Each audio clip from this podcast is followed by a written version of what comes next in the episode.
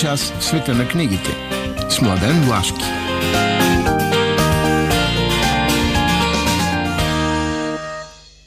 Добро утро и здравейте, скъпи слушатели на предаването Преге. Ето в разгара на почивните, защото е трудно да кажа празнични дни, а, ние сме отново заедно в ефира на Радио Плоди. В следващия един час ще бъдем света на книгите и литературата. Очевидно все повече от всичко това, което се случва около нас, доказваш се като по-добрия свят. Ами, не знам, направо ми е трудно, но да, да, будни хора ни трябват. Но ние поне ще ви разбудим тук в следващия един час, а дай Боже, някой, който слуша, да прихване нещо от това будене и за повече време. Не само в този един час. Но за този един час разбуждането става с музика. Мария Дамова го прави перфектно и ето, започваме така.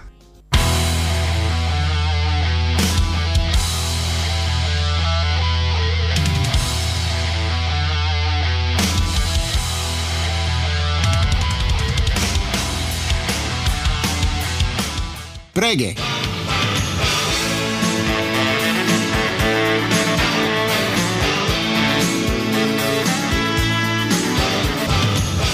Напълно непознати. В тези месеци трудно намирам нови книги, но благодарение на някои хубави добри преиздания, общо взето могат да направя списък от 6 заглавия. И така, Започвам с едно много хубаво начинание на Хиликон. Йордан Йовков, 28 разказа. Йордан Йовков е писател, без който ние българите не можем. Писател, който наистина е доловил е, така, големите дълбини на българското. Било то в е, военна среда, било то в неговия мирен и в много голяма степен в неговия легендарно романтичен живот. Много хубава е инициативата на Хиликон, защото на много, много прилична цена този обемист том от 320 страници стига до българските читатели и така Йовков може да бъде винаги под ръка.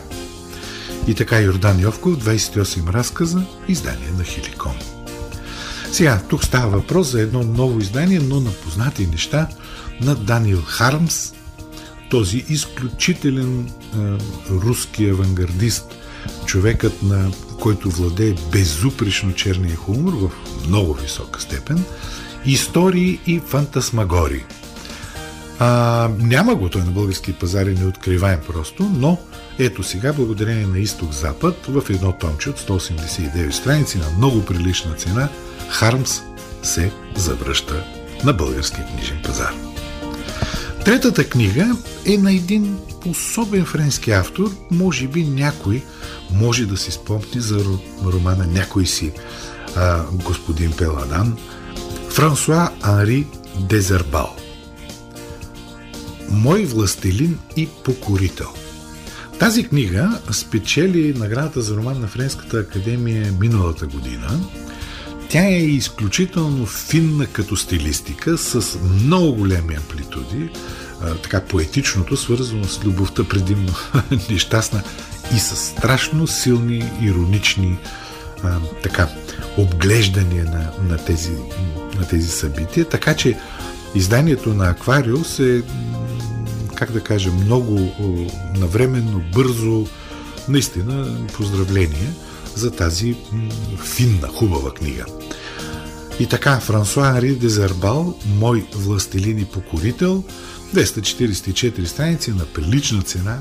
Изданието е от издателство Аквариус. Сега, една книга, която Барт издава за втори път, 20 на години след първото издание, впрочем, Рани Маника – това е авторка от Малайзия, която, разбира се, е, така живее в Англия, да, пътува до Малайзия. Тя е майсторка на бестселери и това е един от тях. Оризовата майка, всъщност това, ако не се лъжи, е втората и книга, но тя е прави много известна. А, става въпрос за едно момиче Лакшми, което много малко а, се жени за един много възрастен човек, ражда, ражда, ражда деца и след това би трябвало, и то на млада възраст, 19-20 години, да оцелява и да спасява всичкото това огромно семейство. А, изключително финно, хубаво написана, така дава една, как да кажа, една, освен, че има екзотика много в книгата, дава едно усещане за това, че човек може да се прибори с нещата в света. 464 страници е този роман на прилична цена и това си издание отново на Барт. Сега, две е, важни книги. Едната излиза за трети път на български. И това е големият разговор между Умберто Еко и Жан-Клод Карие, който се нарича Това не е краят на книгите. Има издание 2011, 2015 и сега излиза отново. Ентусиаст винаги издава тази книга. Това е една от най-хубавите книги на истински големи европейски интелектуалци, които говорят и разсъждават върху естеството на литературата, върху естеството на книгата и дават изключително увереност за това, което някак си, нали, на пръв поглед не изглежда, особено младото поколение изглежда страшно вероятно. А, книги, какво е това, бе? Край, изчезна, всичко е интернет. Защо? Защо книгата няма да изчезне? А, който не е чел, прекрасно, който наистина харесва интелектуалния поглед към света на литературата, това е книга, типична за тази позиция. 328 страници е с твърди корици, затова и цената е малко по-висока. Оберто Еко и Кариер, това не е краят на книгите, трето издание на ентусиазъм. И една книга, която с днешно време е много важно хората да знаят и да четат. Никол Пърлот. Кибервойната. Авторката е изследовател на тази сфера. Тя тази сфера е страшна. Човек като навлезе в тази книга, че са, че те са като трилър, но е абсолютно документална, истинска. И всъщност ние го изживяваме в момента. Ние виждаме в момента как а, не говоря за спирането на български почти, EasyPay и тям подобни, което е част от кибервойната, или за краденето на електронни адреси и така. За много, много по-големите манипулации, които се правят в този вече глобален свят на, на интернет и как всъщност тези неща се поддържат от цели държави. Те не са а, така приумица на някой индивидуален болен мозък изключително, изключително важна, защото а, както отбелязва и самата книга, всъщност това е сега, така се води войната сега. А, Никол Пърлот, Кибервойната, 576 страници, твърди корици, за това и на по-висока цена. Изданието е на издателска къща Кръгозор. Така, както виждате, стойностни хубави книги – макар и при изданието, много от тях просто не са познати на днешният български читател. Ами, след този е, ход в света на книгите и литературата, него сега малко се върнем към света на музиката.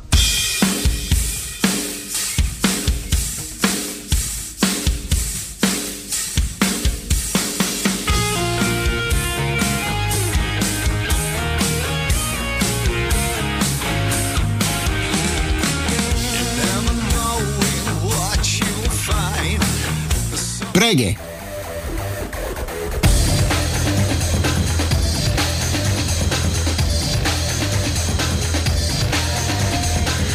Матрицата. Матрицата. Тоест рубриката, която свързва календара с литературата, книгите и завиднага започваме с днешната дата. На 7 май 1867 година е роден Владислав Реймонд. Това е полски Нобелов лауреат за 1924 година. Още взето след смъртта му той губи така и значение в световната литература. За полската е абсолютно незаобиколим автор. А, така прави пробив с Обетована земя, един невероятен роман от 1993 година, в който главен герой е градът Лодз. Но, но, романа, който му носи световна слава е Селене. Писан е между 1902 1909 година, 4 том. Той разкрива в голяма степен нали, полската, а, полския човек. А, нищо няма от него на българския книжен пазар. 8 май. На 8 май 1914 година се, режда, се ражда Ромен Гари. Ние така го знаем. Той иначе се казва Роман Кацев. И понеже е голям мистификатор, а, е известен и като Емил Ажар. Точно така и печели два пъти наградата Говакур, което е недопустимо. Един път като Ромен Гари, един път като Емил Ажар. А, той сами е писал много и за, и за себе си, така че Леги Артис издаде 2005 година книгата Животът и смъртта на Емил Ажар. Той пише за себе си изключително интересно. След това 2014 година Смисълът на моя живот а, или Обещанията на зората, пак 2014 година. Това са си книги, които са автобиографични, много са интересни, защото той има много интересен живот. Включително е бил дипломат и в България по време на убийството на Никола Петков. А, интересен е четене, търсене в България. Книгите му постоянно се издават и преиздават. А, последно са излизали Животът пред теб, Емил Ажар, 2018, Танцът на Чингис Коен, 2019, Корените на небето, 2019, Хвърчилата, 2021, всичките в Леге Артис. И така стигаме до една в момента изключително, как да кажа, дата, която настройва хората с един срещу друг. Би трябвало да не е така. В Русия празнуват Ден на победата, в Европа Ден на Европа. Тези две позиции днес Русия и Европа са направо в може би меката дума, един тотален конфликт. Аз лично ви препоръчвам книгата на Норман Дейвис Европа, защото това е и нашия път. Иначе, на 9 май 1883 година се ражда Хосе Ортега и Гасет. Заедно с Мигел де Унамуно, това са двамата най-големи мислители на Испания на 20 век. А, Гасет е учил социология, учил е най-различните хуманитарни науки в посока на философията. Впрочем, между 1910 и 1936 година той е професор по етика, логика и метафизика, но 1936 година подписва документа срещу така, преврата на Франко. Налага се да дълги години да бъде в изгнание. Връща се в Испания 1948 година. Книгите му и до ден днешен така са една много, много дълбок философски поглед към а, света на централния 20 век, който, който всъщност зависим и до ден днешен. Така, в България, м- кажем, безгръбначната Испания, но тя много отдавна излезе. Сега хубаво е, че Захари Стоянов пусна в два тома Бунтът на масите 2016 и а, Човекът и хората. Нов български издаде прекрасната книга Мисията на университета. Хубаво е да се четат такива книги, когато се правят реформи. А, а последно Колибри издаде Европа и идеята за нация. Така че Ортега и Гасет присъства добре на българския книжен пазар. Иначе на тази дата в българската литература 1945 година е родена Божана Апостолова. Освен като изключителен издател, тя е позната и като поетеса, и като автор на, на романи. Последното, което излезе, е много финна, хубава книга за Душа в душата, това са нейните спомени за Вера Мутавчиева, книга, която много хора би трябвало да прочитат. Иначе, малко преди това, по, по случай нейната годишнина, Хермес издаде едно петтомно из, из, издание на избрано, налично е, може да се намери, и другото име, но то вече е свързано с десети, защото така автор е много свързан и с издателството на Божана Апостола Жене 45 и така минаваме към 10 май. На 10 май 1946 година е роден Виктор Самуилов.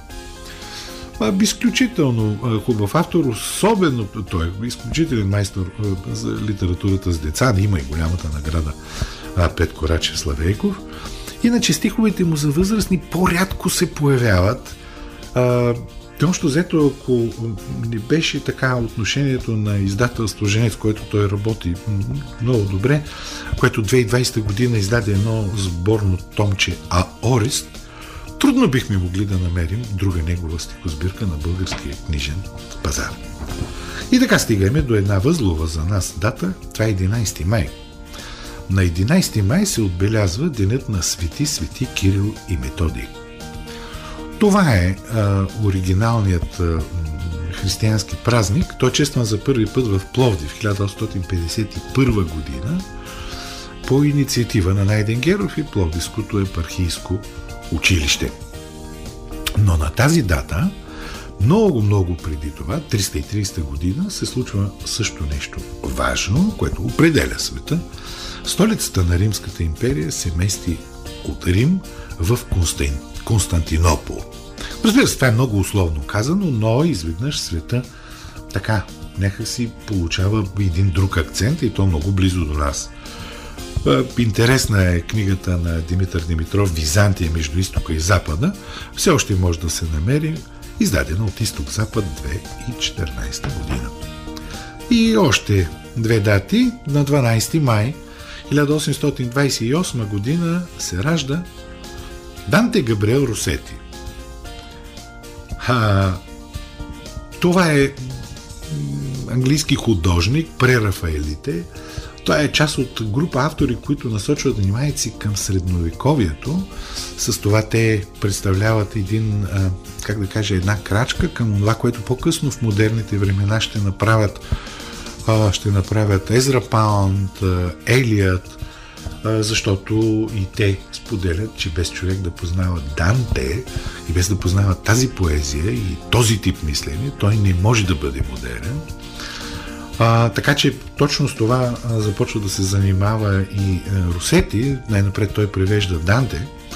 А, изключителен майстор на сонетната форма. Често към картините си пише сонети, но този много любопитен, много хубав автор е бих казал, напълно непознат на българските читатели, защото от него няма нищо на български книжен пазар. И последното име в днешната матрица – Алфонс Доде. На 13 май 1840 година се ражда в Прованс. С това се занимава и цял живот. Той противопоставя онзи идиличен, пасторален, хубав живот, да, тежък, в Прованс, с прекрасните картини около него, на онзи ужасен свят на модернизация, който е в Париж.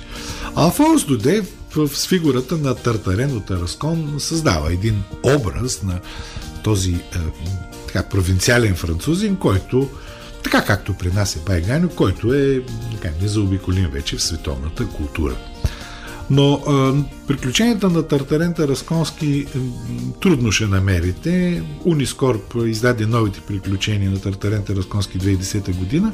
Сега в момента на пазара може би само могат да се намерят едно томче, в което са две книги на Доде, Дребосъчето и писма от моята мелница. Впрочем, тя е изключително представителна за него. Изток-Запад ги издаде 2014. Да така, е, това беше матрицата за днес. Не много тежка, не е много голяма, но така или иначе, поумори на малко и следва малко музика.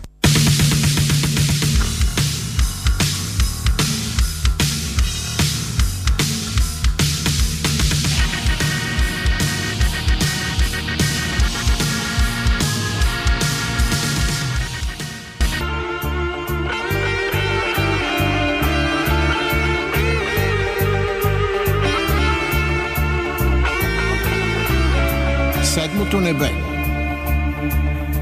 В рубриката за Пловдивски литературен живот, нека най-напред така да ми аз гласност на номинациите за награди Пловдив, тези, които са свързани с книги и литература.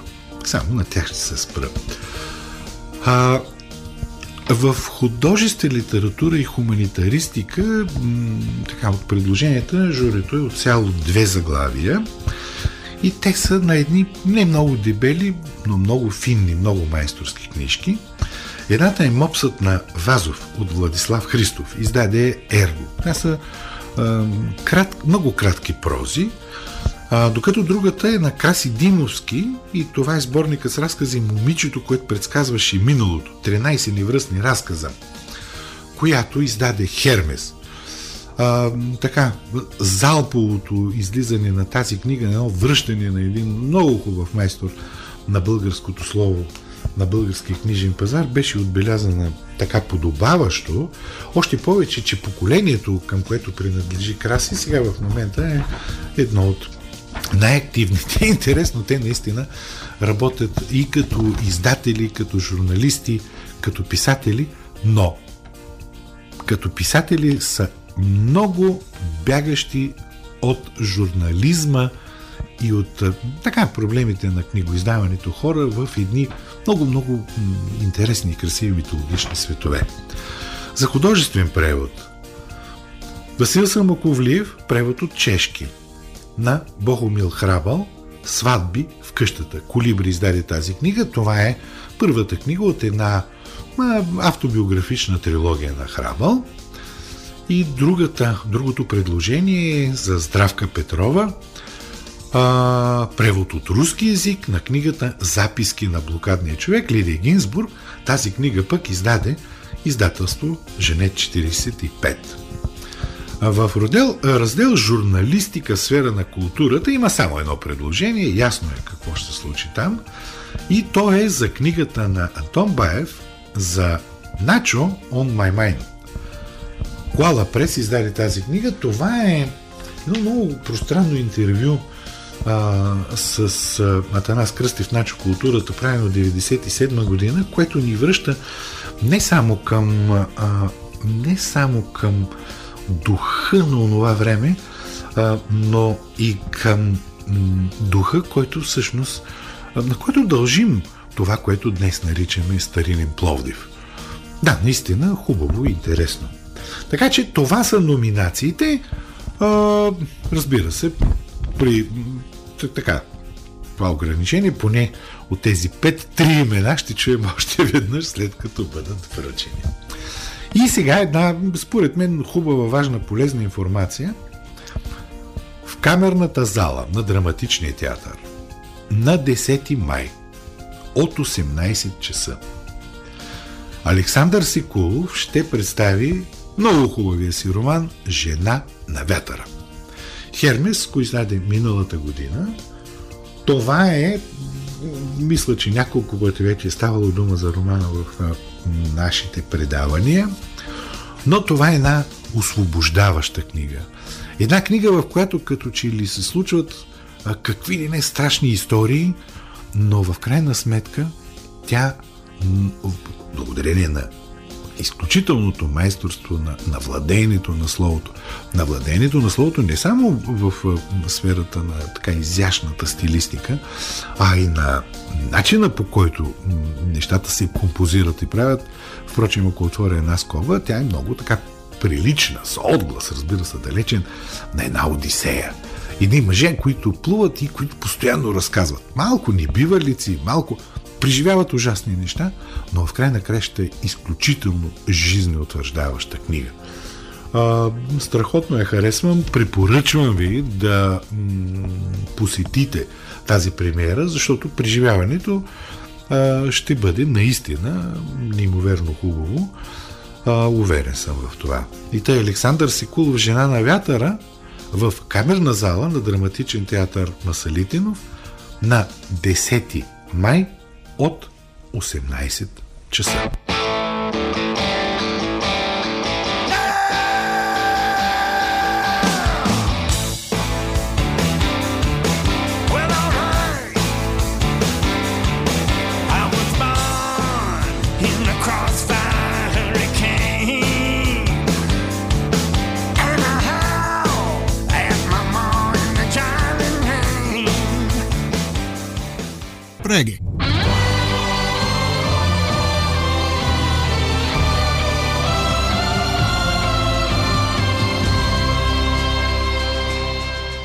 Европейски литературен канон В рубриката Европейски литературен канон днес така се случва, но явно съдбата си знае думата.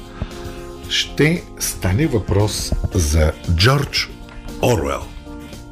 Сега, Джордж Оруел е псевдоним. Това е псевдонимът на Ерик Артър Блеер. Този мъж е роден в Индия, но завършва 1921 година колежа в Итан. И там негов професор по литература е Алдас Хъксли. Това говори нещо на всички от тези, които знаят какво е антиутопия. След което, след като завършва университета, той започва да работи като колониален полицай в Бирма 21-27 година. Увлича се от социалистическите идеи, да, модерно е лявото тогава, и това го завежда като журналист 1935 година в така, позициите на републиканците в Испанската война. Тук той преживява нещо невероятно. А, особено когато а, вижда как Русия рязко се намесва и че това не е една, айде нека да го кажем, анархистичен бунт на леви сили, а една ясна политическа намеса. И тогава, когато обвинен в това, че е троцкист, а, съветските власти решават да го елиминират. Когато преживява всичко това, той много рязко осмисля своето отношение към лявото, към онова, което е свързано с съветска Русия. Впрочем, за това говори книгата му Моята Каталуния, която излезе на български, изчерпа се моментално. Той я смята за една от своите най-хубави книги, но България като че ли мина малко така незабелязано. А, в тези години е, Оруел има и малко така антисемитски възгледи. И тогава, когато Сталин и Хитлер правят своя пакт, той рязко застава на позиция срещу тях. А, за него, особено във Втората световна война и всичко това, което прави Хитлер, а той е коментатор на BBC срещу хитлеризма в постоянни рубрики, рязко променя и тази позиция. Тоест, виждаме как човек на младостта, на, на, на как да кажа, на това, което го, го влече, може да осъзнава, да променя, за да стигне до едни невероятни измерения, защото той стига до невероятно измерение в последните години на своя живот.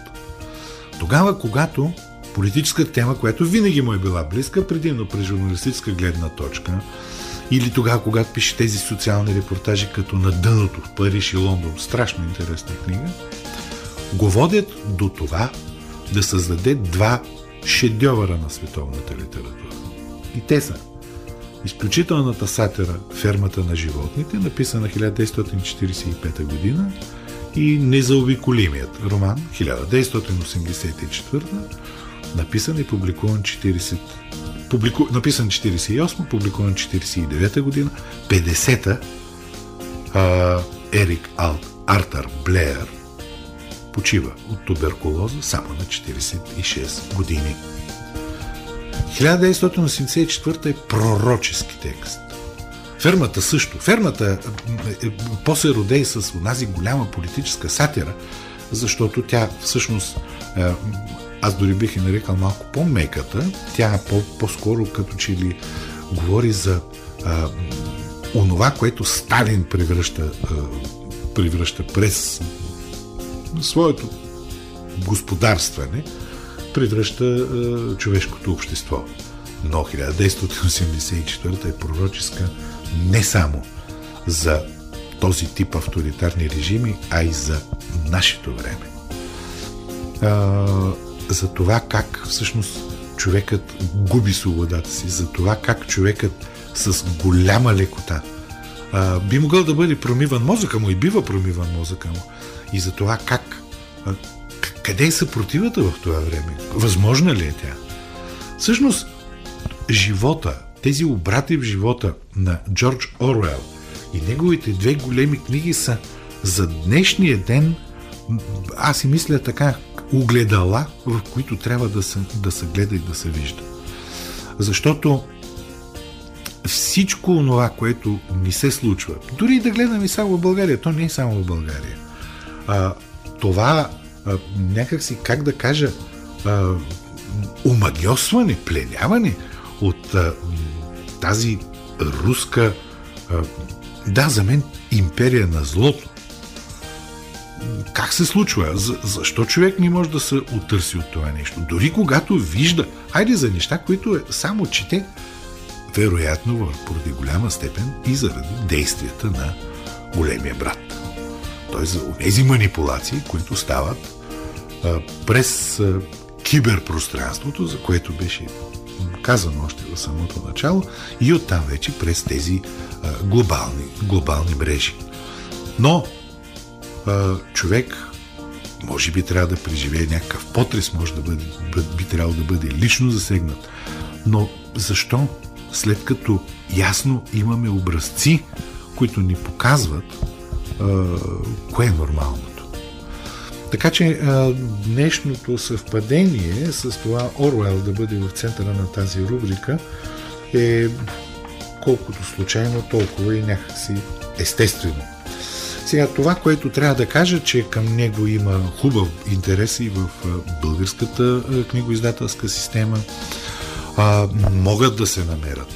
1974 има няколко издания. Последното хубаво издание е на Фама 2021 година.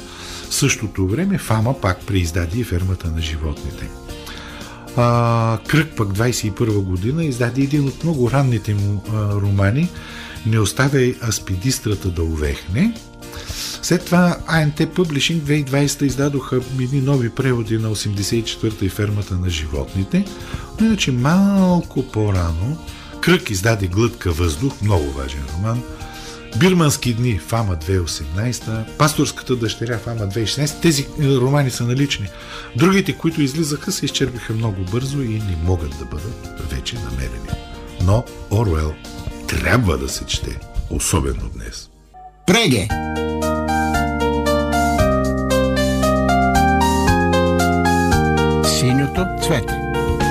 С съдействието на издателска къща Хермес. 30 години споделяме радостта от четенето.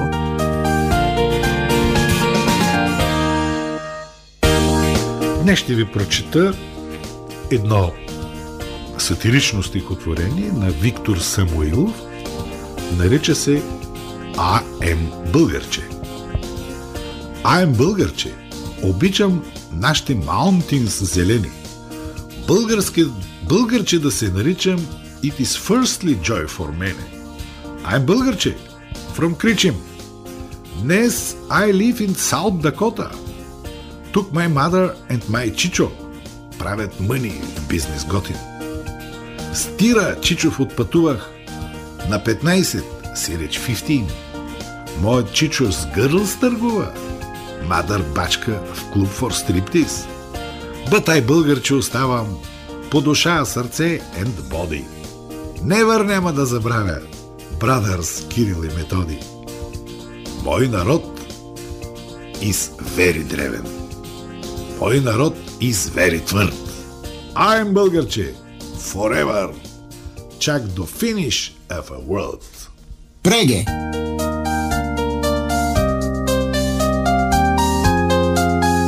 Синьото цвете с съдействието на издателска къща Хермес. 30 години споделяме радостта от четенето. Ето ни в последните минути на днешното издание на предаването. Преге, надявам се в днешното издание в композицията му да сте усетили а, така безумието на времето, в което, което живеем, а, но и това как книгите, как хубавата литература наистина може да ни даде спокойствие и да ни измъкне от тези мрачни киберпространства, от големия брат, от ужасите на, на това, което се случва и да ни спасява. Затова по-често с книга в ръка. Има хубави книги, има предложенията, не са, не са лоши. И така, Мария Дамо, ясно Ден Влашки, ви пожелаваме така приятни почивни дни с книга в ръка, дай Боже, заради спокойствието и ви обещаваме следващата събота отново да бъдем с вас в ефира на Радио Пловдив.